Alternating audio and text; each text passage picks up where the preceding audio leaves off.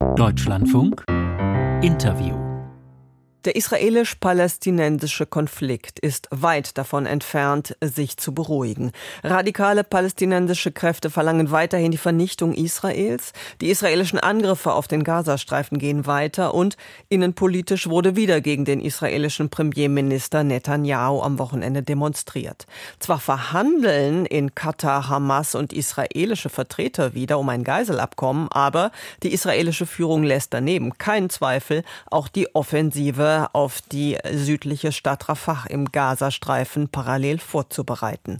Am Telefon ist Muriel Asseburg. Sie ist Senior Fellow in der Forschungsgruppe zum Nahen und Mittleren Osten bei der Stiftung Wissenschaft und Politik. Das ist eine Denkfabrik in Berlin, die unter anderem Bundesregierung und Parlament in internationalen Fragen berät. Guten Morgen, Frau Asseburg. Guten Morgen, Frau Engels. Nun also wieder Gespräche in Katar über einen Waffenstillstand, über ein Abkommen für weitere Geiselfreilassungen. Wie sehen Sie die Chancen auf Fortschritte hier? Also ich denke, wir haben tatsächlich gerade eine Situation, die sehr unklar ist. Es gibt beide Möglichkeiten. Entweder die Einigung auf ein Abkommen oder eben die Offensive in Rafah.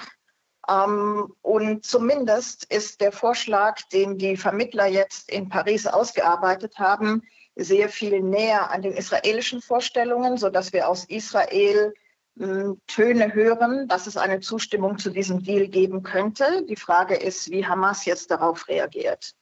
Hamas hat sich dann möglicherweise, wenn man ihnen folgt, etwas mehr bewegt. Liegt das daran, dass die Organisation mittlerweile doch militärisch arg unter Druck ist? Naja, das wissen wir noch nicht, inwieweit Hamas sich bewegt hat. Ähm, hier haben wir ja die besondere Komplikation, dass eben mit der Hamas-Führung in Doha in erster Linie gesprochen wird von Seiten der Vermittler, dass die aber wiederum, also die Hamas-Führung in Doha, dann mit den Vertretern im Gazastreifen sprechen muss. Und ob es da jetzt eher eine harte oder eine weichere Haltung gibt, kann ich momentan nicht sagen. Schauen wir auf die israelische Seite. Da steht ja auch Benjamin Netanyahu derzeit innenpolitisch enorm unter Druck. Am Wochenende gab es wieder Demonstrationen in Israel gegen ihn. Ihm wird ja unterstellt, nur auf den eigenen Machterhalt aus zu sein, nicht zum Wohl des Landes zu agieren und auch nicht im Sinne der Geiseln. Muss Netanyahu jetzt wiederum um jeden Preis ein Abkommen zur Geiselbefreiung schließen?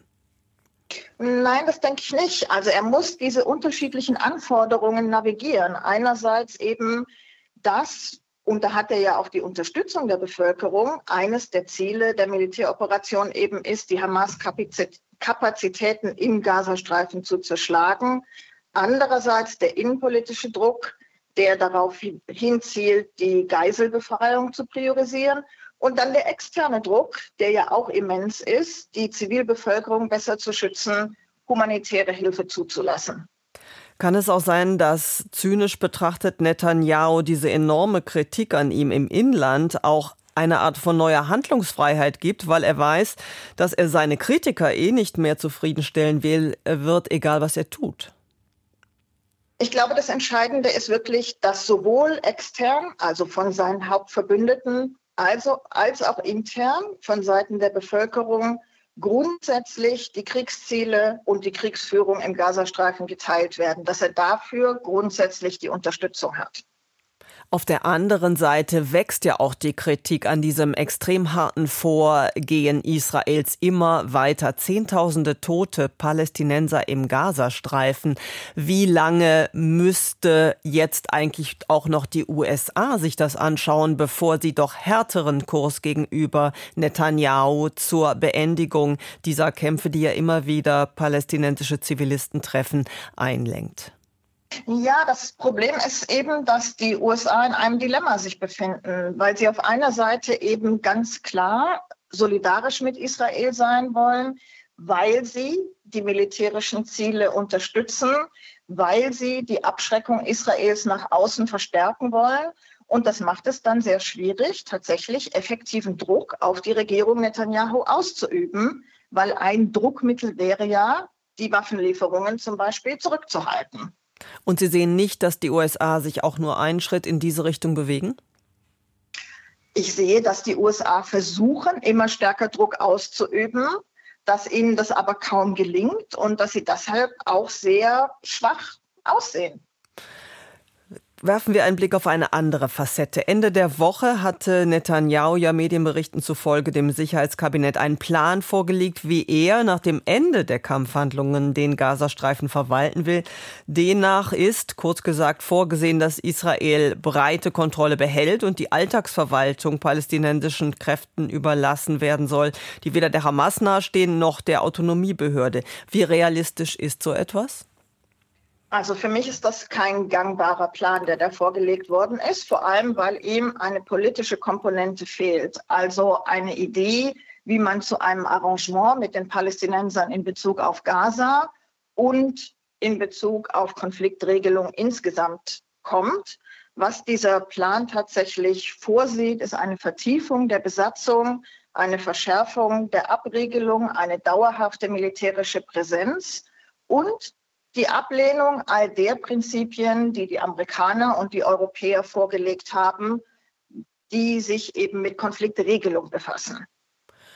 Das ist in der Tat ein anderer Kurs, den Netanyahu da einschlägt. Ist er denn, was diesen Plan angeht, der ja auch dann ein Abrücken de facto von einer Zwei-Staaten-Lösung einmal mehr wäre, durch die USA davon noch abzubringen?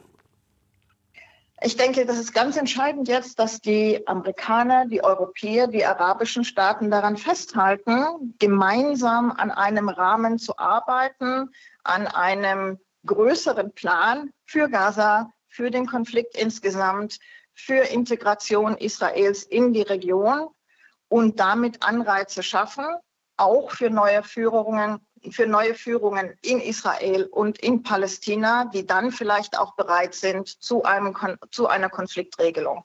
Kann gerade bei dieser Frage einer Lösung nach Ende der Kampfhandlungen auch Deutschland eine stärkere Rolle einnehmen? Ja, das denke ich schon. Also die Europäer können und darunter natürlich die wichtigen Mitgliedstaaten eine Rolle spielen. Sie können das indem sie sich beteiligen an Wiederaufbau. Sie können das, indem sie sich beteiligen an Reformen der palästinensischen Autonomiebehörde.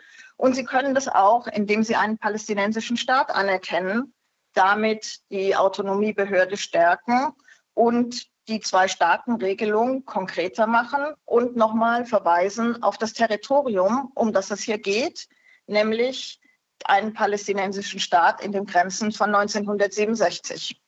Wir sprechen sehr viel über die Druckmöglichkeiten, die man auf Israel international ausüben kann. Wie steht es denn um Druckmöglichkeiten auf die Hamas und andere radikale Palästinenserkräfte, die ja einem Friedensweg auch extrem im Wege stehen?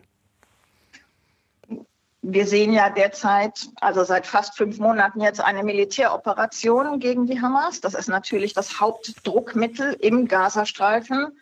Und wir sehen dann die Gespräche, die vor allem von Katar und Ägypten vermittelt werden, wo diese Kräfte natürlich durchaus Druckmittel haben, weil sie entscheidend dafür sind, dass Hamas einbezogen wird in Gespräche jetzt, in die ähm, palästinensische Befreiungsorganisation und auch in die Frage, wie kann eine neu gestaltete palästinensische Führung aussehen. Und, und dazu werden, ja. wenn ich einen Satz noch anfügen darf, und dazu werden wir ja auch diese Woche höchstwahrscheinlich ein Treffen in Moskau sehen, wo Moskau sich eben auch bemüht, zwischen den palästinensischen Fraktionen zu vermitteln und zu so einer technokratischen Regierung beizutragen. Versuchen wir eine Bilanz zu ziehen. Sehen Sie in dieser Woche aufgrund dieser Anhaltspunkte, die wir genannt haben, tatsächlich Chancen auf Bewegung?